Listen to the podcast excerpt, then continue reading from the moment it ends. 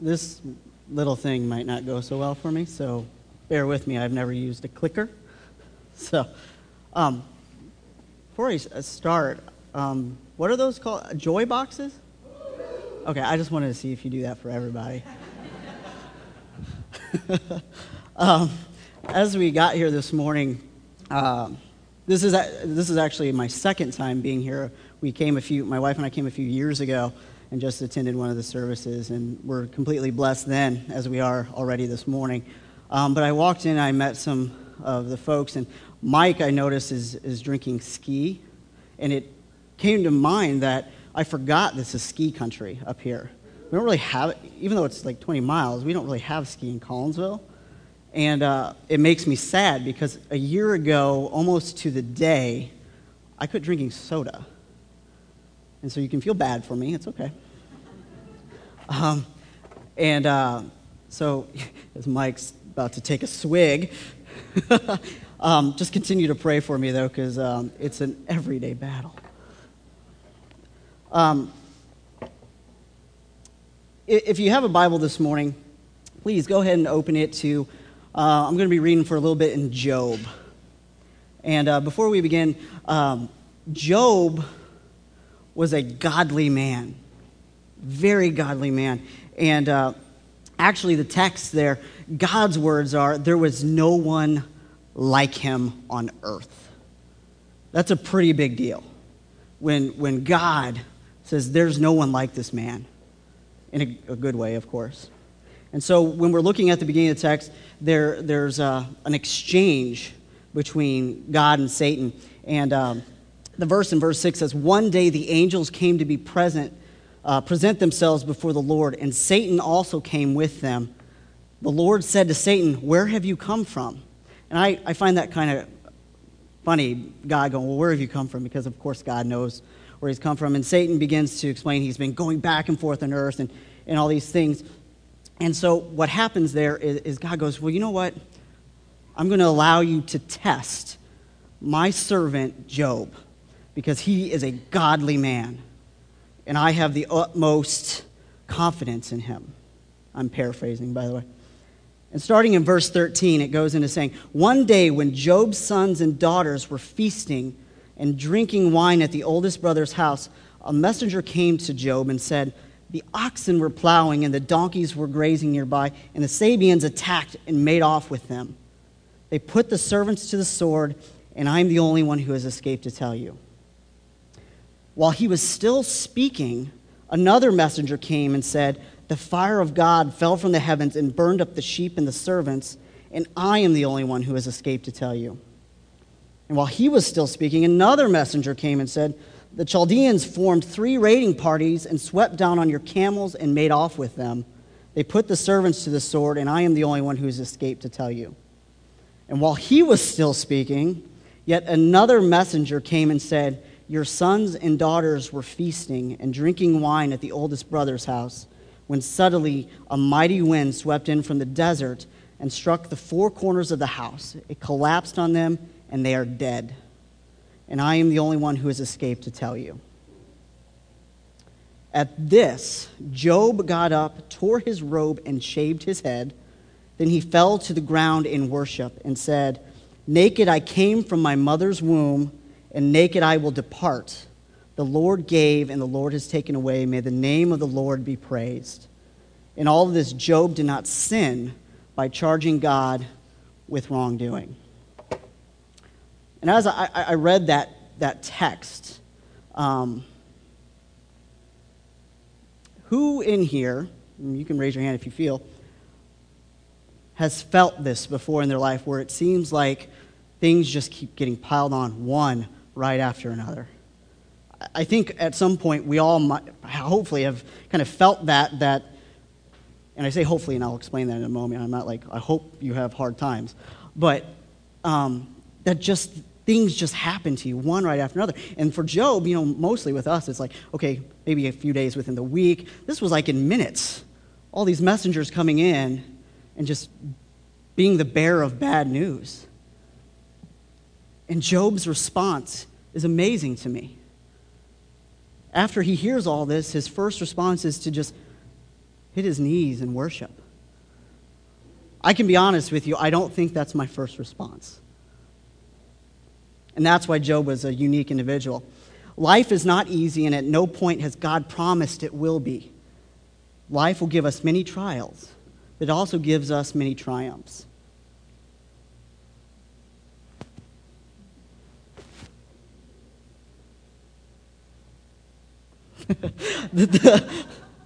hopefully, I didn't. Did you do that manually, Nathan? Okay, thank you. um, so, the title of my sermon, I always title my sermons, it helps me stay focused, um, but A Godly Legacy at Work. And when, when, I'm, when I'm viewing this, it's what we do in the trials and triumphs that say a lot about who we are in Christ. It defines us as believers because guess what, folks? People are watching. People are constantly watching us every day. And obviously, triumphs are a little bit easier to deal with than trials, though they have to be dealt with in the right way as well. But let me ask you a question for you just to focus on a little bit in your seats this morning. How are you at dealing with the triumphs in your life? And how are you dealing with, or how are you at dealing with the trials in your life? It's a question we have to ask ourselves because it's something we're going to endure throughout our lifetime. Before I continue, I'll kind of explain a little bit who I, is, who I am. Uh, like Dan said, I uh, was the youth pastor at First Baptist Church in Collinsville. And some of you may know that we put on a, a summer camp, and, and you guys team up with us every year. And uh, I was the youth pastor there for the last five, six years. And I did my internship there. So I've been serving God at First Baptist for the last gosh, 10 years, even though I don't really look like it. I'm almost 30. Um, so, probably about two years ago, and if you haven't guessed yet, we're going to be talking about trials today. My wife and I, our trials began. It was almost uh, two years this last, or this coming fall, maybe two and a half years. Um, our senior pastor was diagnosed with brain cancer. Now, this was a man that was hugely influential in my life, who was a, a mentor to me, an example. And I remember the night that he told us, our, our worship pastor and I walked into his study, and we said, we knew something had been going on. He just wasn't quite right. He, he was forgetting a lot of things. And we, he went to the doctor and we said, Okay, Mike, what's going on? He said, It's not good. I have two brain tumors and it's just not looking good. And I remember at leaving that point and I walked out in the hall and I saw my wife Colleen and I said, and I, you know, I just, you, you kind of have a, a moment of, of desperation. It's like, what's going to happen? And I, I remember going back to my office. I just sat at my desk and I just pleaded with God. It's a tough thing. You don't know how to deal with that. I mean, there's, there's no, uh, this thing, I'm sorry, I'm not. Um, there's no class on 101 how to deal with pastor having brain tumors class. You know? you, you, just don't get set up for that. And, and so for over the next few years as he, as he battled this, and we watched him deteriorate, we watched a man who was an example of Christ to the very end. He stood by and constantly through it, his words were, God is good and God is good all the time. And as he, as he just kind of withered away in front of us, um, he passed away last January went home to be with the Lord, and we had a memorial service for him at the church. And what an amazing time that was, was celebrating the life of him. Um, not because of who he was, but because of who he was in Christ. That example, that, that constant, unwavering faith of how you deal with a trial in your life. I could sit back and go, oh, he's got brain cancer. What are we going to do? But he had brain cancer. And I sat there and moped and you know? But he was fighting through it. And his wife, the same thing. As uh, four months after he passed away, she was diagnosed with breast cancer.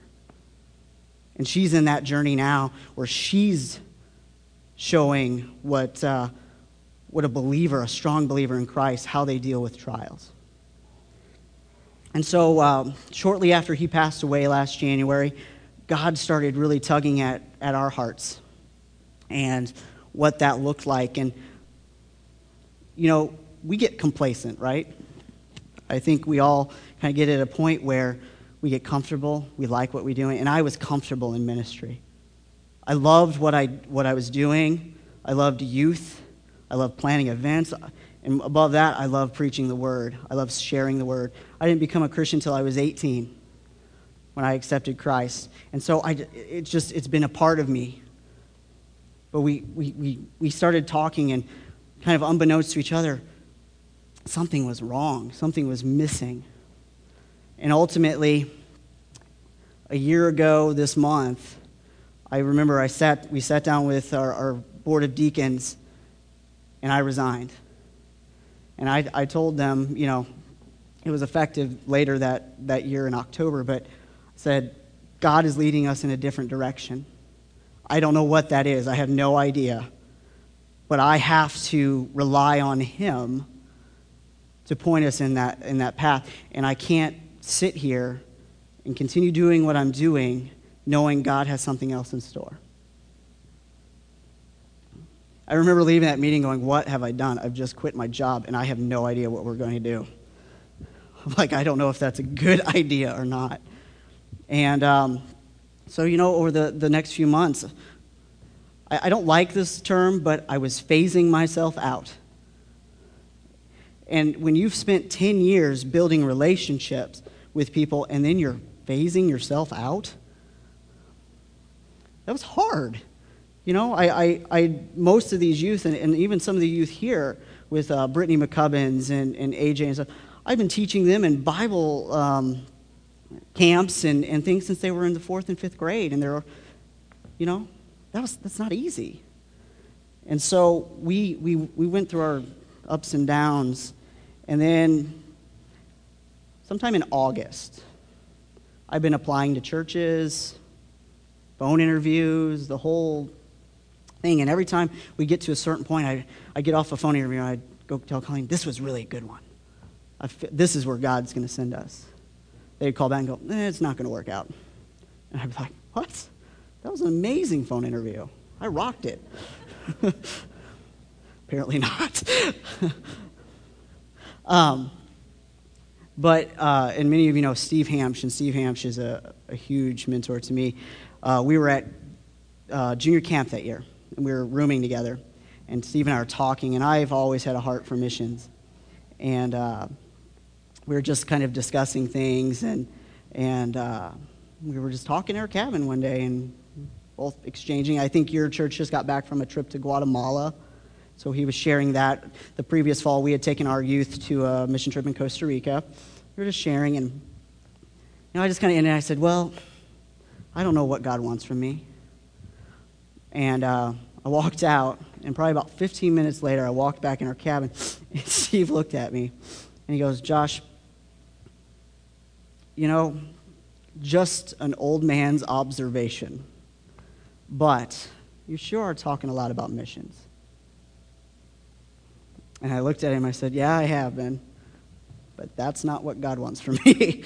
and uh, we kind of left it at that. And probably later that week, I'm back in my office. I'm kind of packing some boxes. And um, I kind of sat down at my desk and I started praying. And before I knew it, I was on my knees, just crying out to God, saying, God, what do you want from me? What do you want for our family? And he sparked that conversation from Steve. I said, No, God. That's not what you want. And then he sparked a conversation, one of the last ones I had with our pastor. I was sharing with him our trip to Costa Rica, and he, I remember he looked right at me and he said, I've lost more youth pastors to the mission field than anything else. Am I going to lose you? I, I remember then looking at him, no. I got from my prayer time and I immediately got on the phone and I called Latin America Missions. I said, I need the paperwork because we're going to be missionaries. And the lady goes, Do you need to discuss that with your wife? I said, Absolutely not. because my wife has been one that has wanted me to get the calling into missions since we met. and so that's kind of where we've been.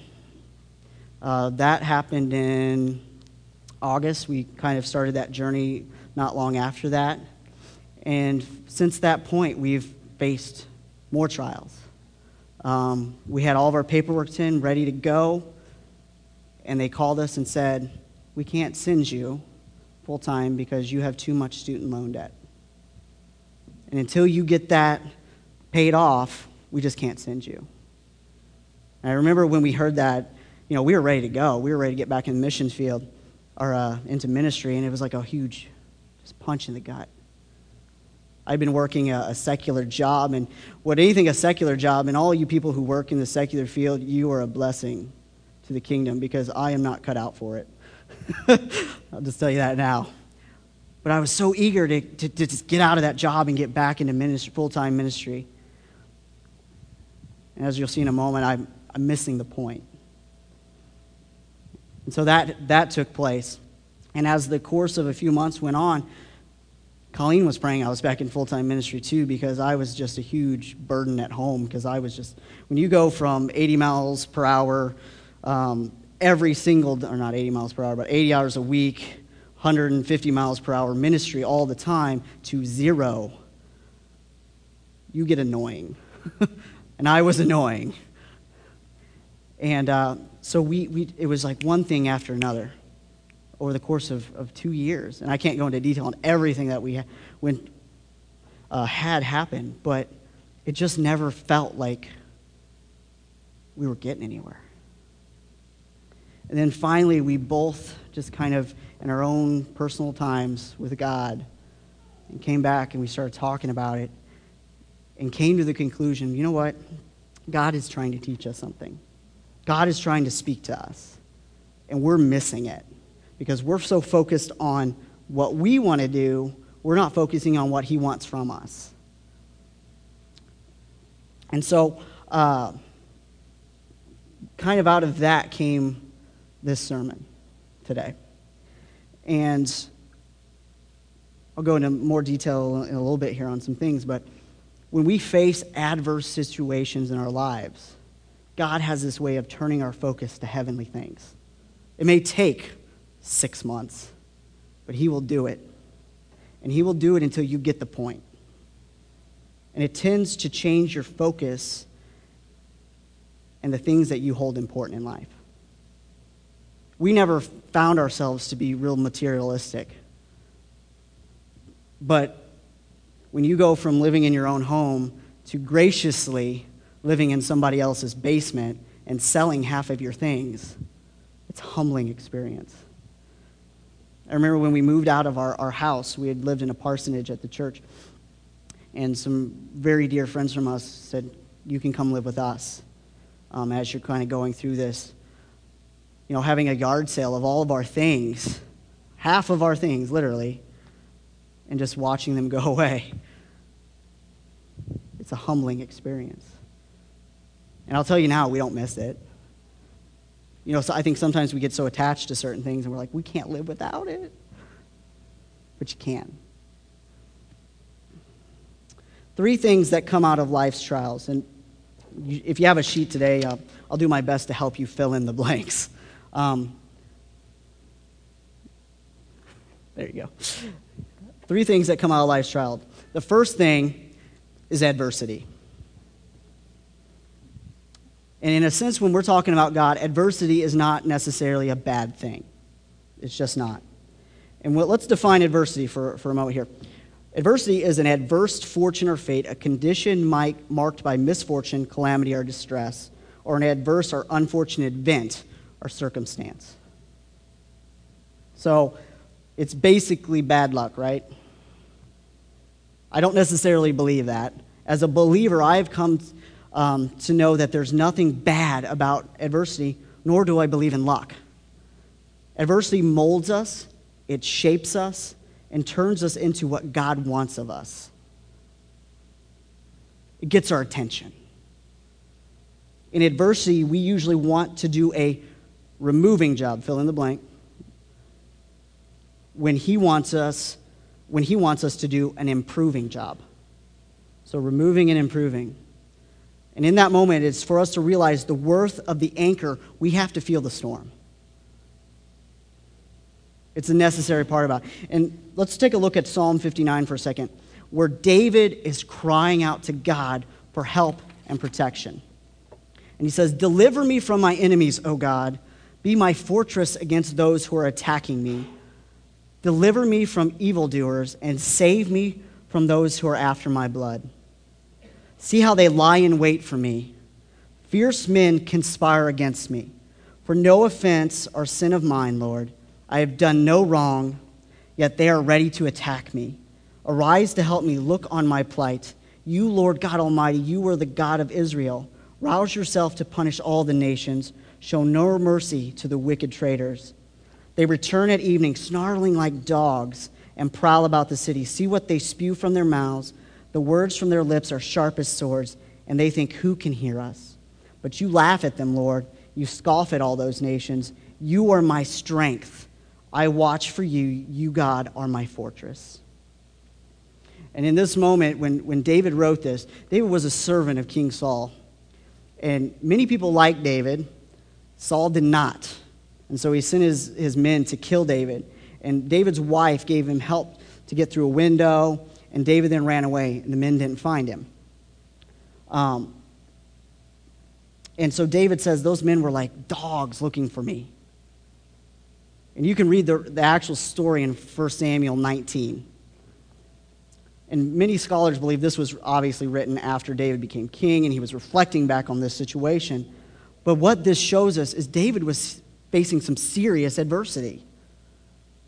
It wasn't like, oh no, I hate my job. It was people are trying to kill me. I've never experienced that firsthand. That has to be extremely stressful. Just a thought. But one thing we can take, and we look back at, at the book of Job in Job chapter 14, one of my favorite verses, it says, Mortals born of woman are of few days and full of trouble. And it's, that's, that's been a constant reminder to me that you know what? As flesh, I am constant trouble. I am sinful, I am flawed, and I am in need of a saving grace. So, so church, we are destined for adversity. It's what we do with that def- that defines us as a believer. In Christ, when facing adverse circumstances, He gives us the ability to overcome anything. And if you're taking notes, Mark that down. To overcome anything. There's nothing he cannot assist us in that we may think he can't. We take everything to him. And the second thing that, that can come out of, of life's trials, that should naturally come out of life's trials, I should say, is God's faithfulness. We, we hit the, the adverse circumstance, we deal with that for a little bit, the next thing is we're going to realize that God is faithful. If you're filling in blanks, God shows us through all circumstances that He is always with us. He will never leave us contrary to how we feel. He just doesn't. And when we realize it, He's just right there, ready to swoop in. Isaiah 41:10 says, "So do not fear, for I am with you." Do not be dismayed, for I am your God. I will strengthen you and help you. I will uphold you with my righteous right hand. That verse is a huge comfort to me. Do not fear, for I am your Lord. Do not be dismayed, because I am your God. I'm going to strengthen you and I'm going to help you. But you need to remember that. Too often we get stuck in the circumstance of our problems and we lose sight of that. We lose sight of who our God is. We, we, we stop worshiping the way we used to. We stop fellowshipping with other believers like we used to. We quit going to church for several months. I'm a pastor. I quit going to church. It's a big deal we didn't know how to deal with, with the situation. We felt awkward in our home church.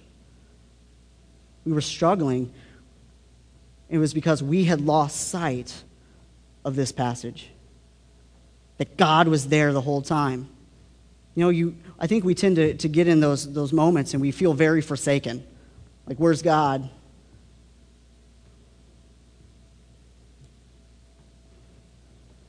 One of my favorite worship songs. I'm not going to read the whole thing, and I'm definitely not going to sing it. Is Never Let Go.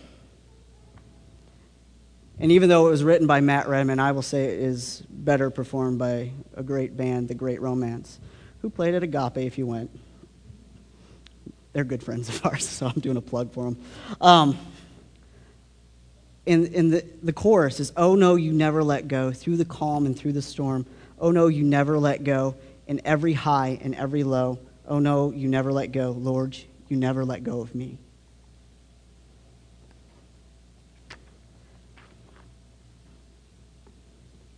It says it all. It captures for us in such an awesome way how we feel when we're struggling, going through trials, experiencing the adversities of life, that God is not far from us. Under all circumstances, He is always there, ready to scoop us up in His loving arms when we call on His name. He is faithful.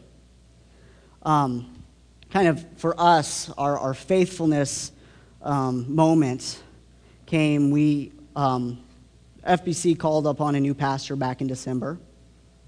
And um, I remember about a month and a half, maybe, after he came, we met with him. And it was a moment where we walked into the meeting, and it was like, I have to serve. We need to be serving. We're sitting at home, we're doing absolutely nothing. This is not a good use of our time we need to be serving. And so, um, one thing that has definitely been a huge thing on our hearts, aside from youth ministry, is marriages. And we feel that marriages are hugely important. That, that our, our uh, country today doesn't really put much importance in if whether you're married or not, um, whether you stay married, working out, reconciling with, with somebody. And um, we just feel that's a huge importance in the church. That it's our job as believers to uphold the sanctity of marriage and uh, as fellow believers to hold accountable married couples. And uh, several couples last year, good friends of ours, um, got divorced. And I remember feeling very guilty about that because what was I doing to uphold that marriage? Where was I when they were having their struggles? And so God put that upon our heart. And so we've, uh, we've actually started a marriage Sunday school class at our church. And um, we weren't quite sure how it would go. I'm not used to teaching adults on a regular basis, you know. Um, and so we, we kind of, the first week we're sitting there, and I, I, remember praying the night before, Dear God, please let someone show up tomorrow. Um, and we had four couples? We had four couples show up and we've grown to seven couples, and this was a month ago.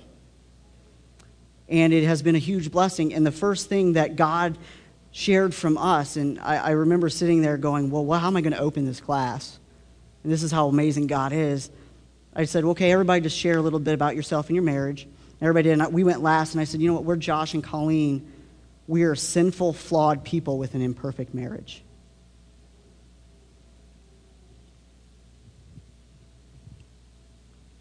God shows his faithful to, uh, faithfulness to us through horrible circumstances sometimes and bringing to light, you know what? Everyone in that class needs to know, and if you're married, you know, there's no such thing as a perfect marriage. And for us, it's been amazing for us because God has blessed us beyond belief. Our relationship is 10 times better than it was six months ago. God is faithful. And we finally had an aha moment. You have those? Aha, I get it. A few weeks ago, because this is why God wants us to be here right now. For these moments where, where He's not done working through us yet here. He's not finished with us yet. Out of every single trial we will ever face, God's faithfulness shows itself in mighty ways. Never forget that. I don't know how many times, if you, especially if you're reading through the Psalms, the psalmist completely wrap themselves around this idea of God's faithfulness. It's an important aspect to remember. And when you lose sight of it, that's when your life can really go off track. We have to remember his faithfulness. And the last point of something that, that can come out of, of trials in our lives is godliness. Godliness.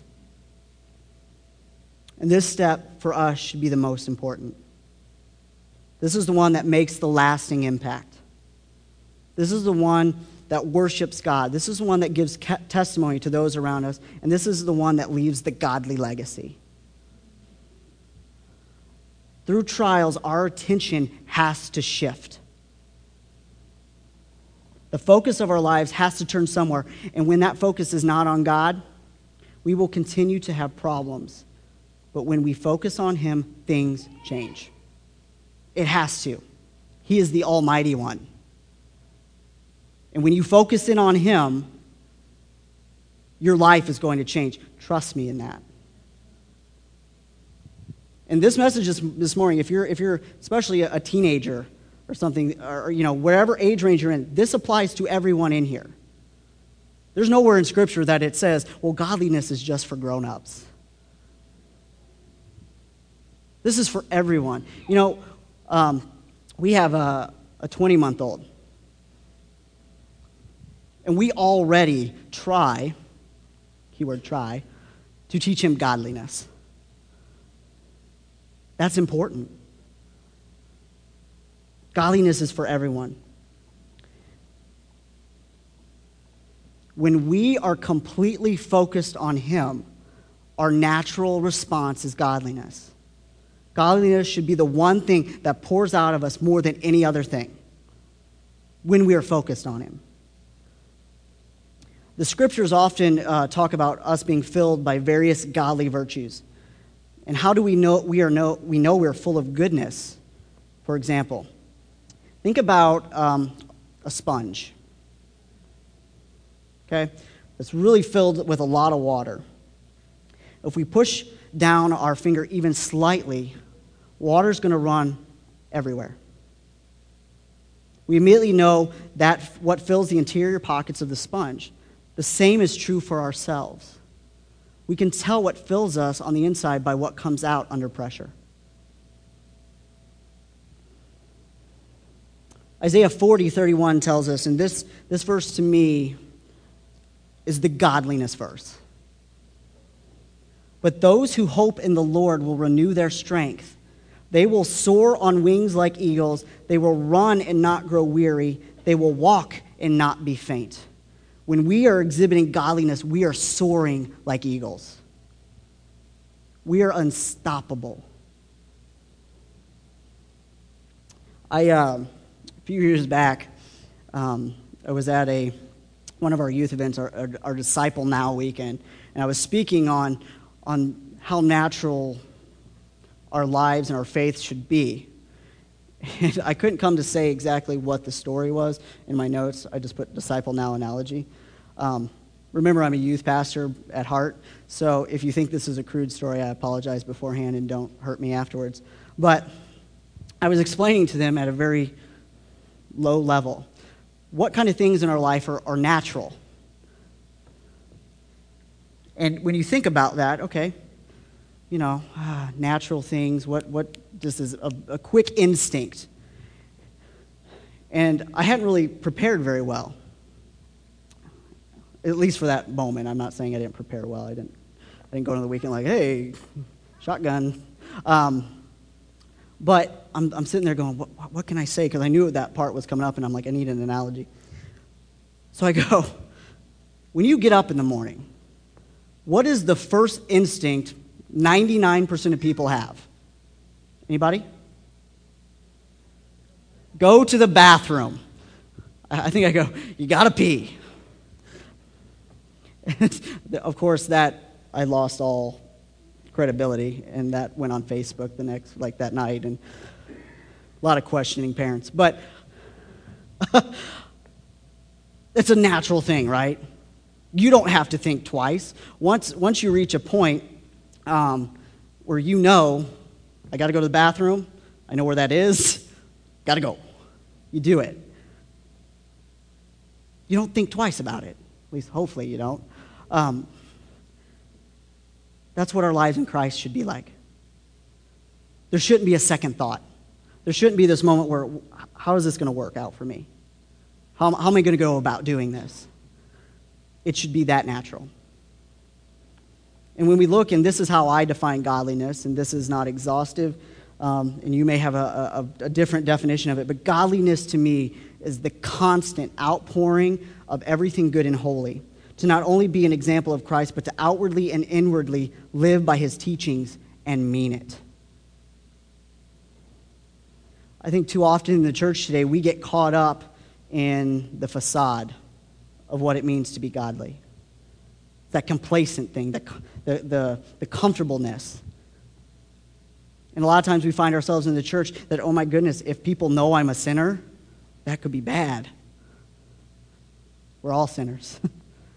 we all are in need of grace.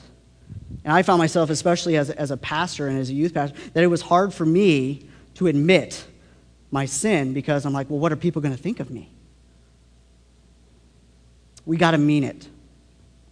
And when we're in this godliness mode, this is the place where men live up to the standards that God has called us to by being the husbands we're supposed to be, being the fathers we're supposed to be, and being the leaders we're supposed to be.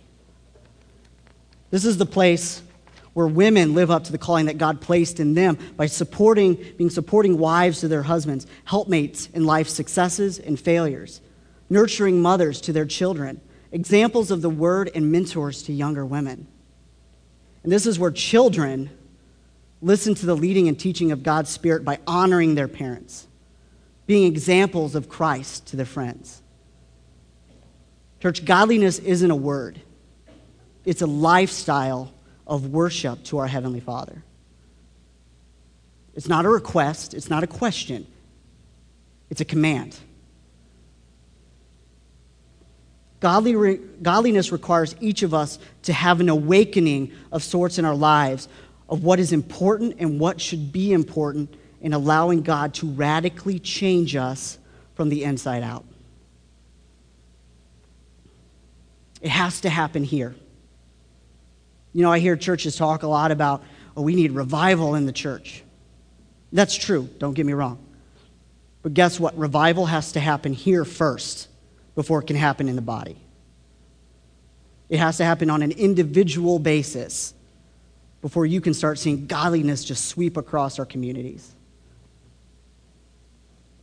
These are the things that come out of trials in our lives. And what should be the response of our soul? And as we go into life, it's because of our legacy. Guess what? We don't have a whole lot of time here. We just don't. What, what do you want people to remember about you? And trust me, once you're, once you're heaven bound, you don't care. But I had a video that uh, we couldn't get working, but it basically was talking about this idea of, of what is a Christian legacy. And at the end of our lives, literally, our life is made up between what happens between a dash in two dates birthday, death day. What you fill in is what defines you. And I started really contemplating this because several very important people in my life over the last few months passed away, older people. And I, I went to their memorial services, and I remember people getting up in the, they're talking about them and just the godly life that they led and how they raised their children and all these things. And I began to think about that and go, how are people going to remember me? If I died today, what would people get up and say about me? Was I what God called me to be? Or was I a fake? Was I ingenuine?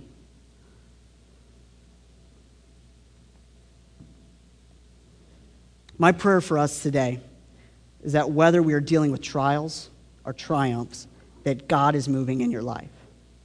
That you are yearning for a deeper relationship, and that relationship is evident to everyone around you. That you completely sell yourselves for the cause of Christ and continually take up your cross daily. That your desire to be what God has called you to be is stronger than the desire of this world. Things in this life are unimportant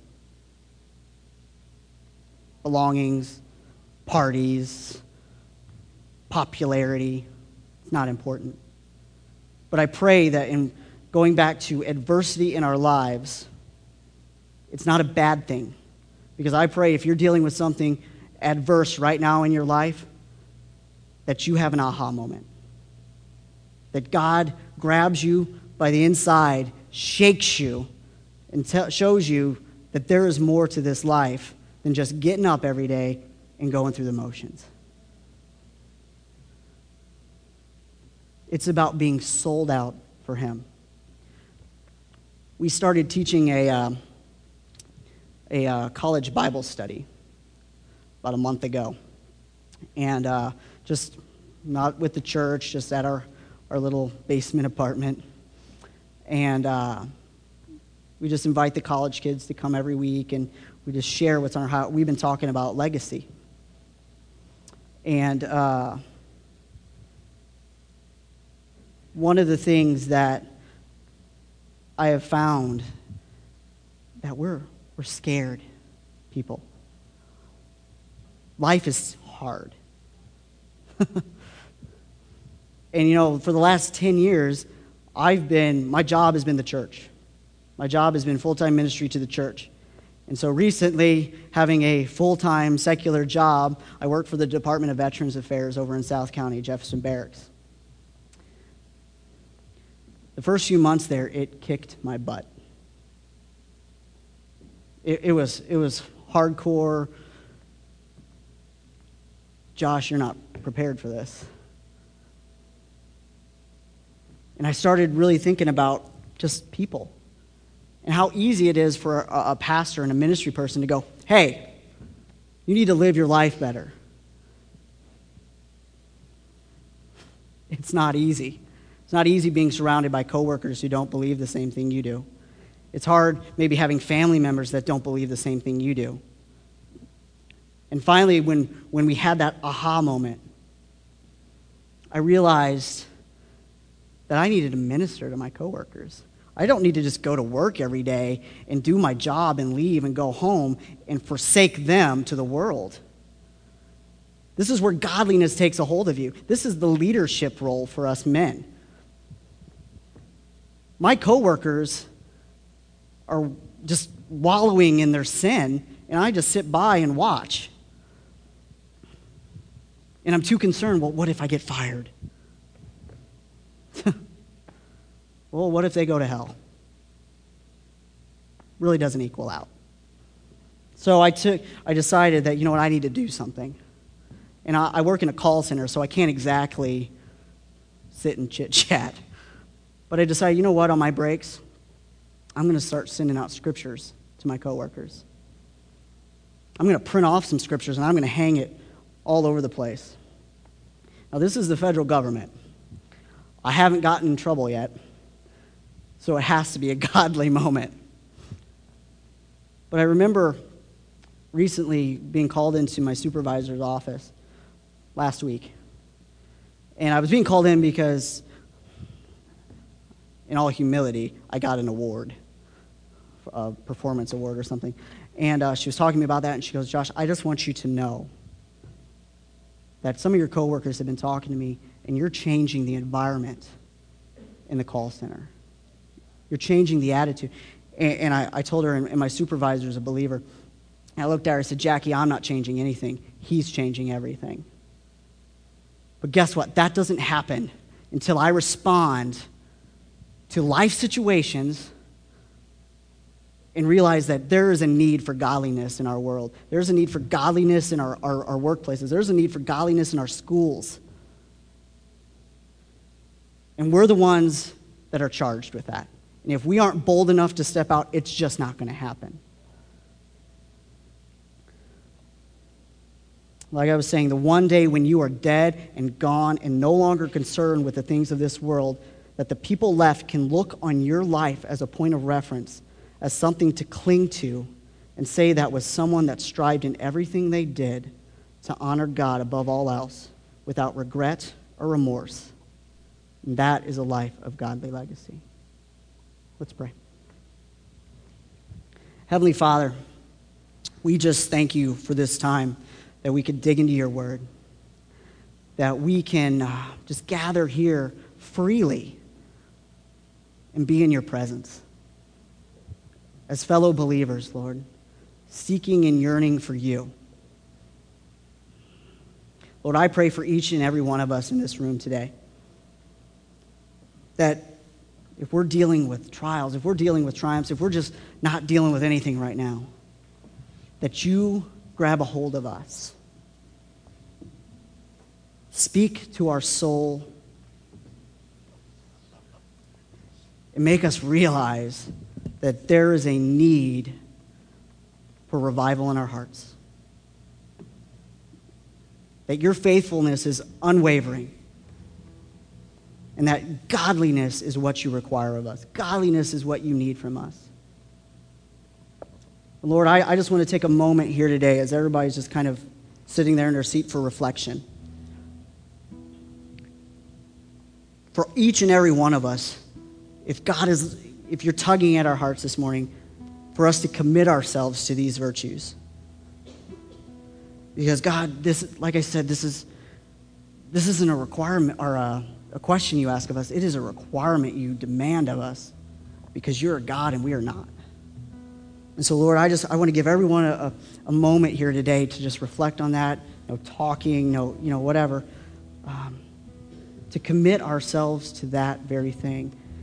In church, as you sit there in your seats and just you know you deal with God, if you feel you need to come down here and just kneel before Him, please, by all means, do that. If you need some comfort and some prayer, I'm sure the leadership team just slip your hand up and come pray with you.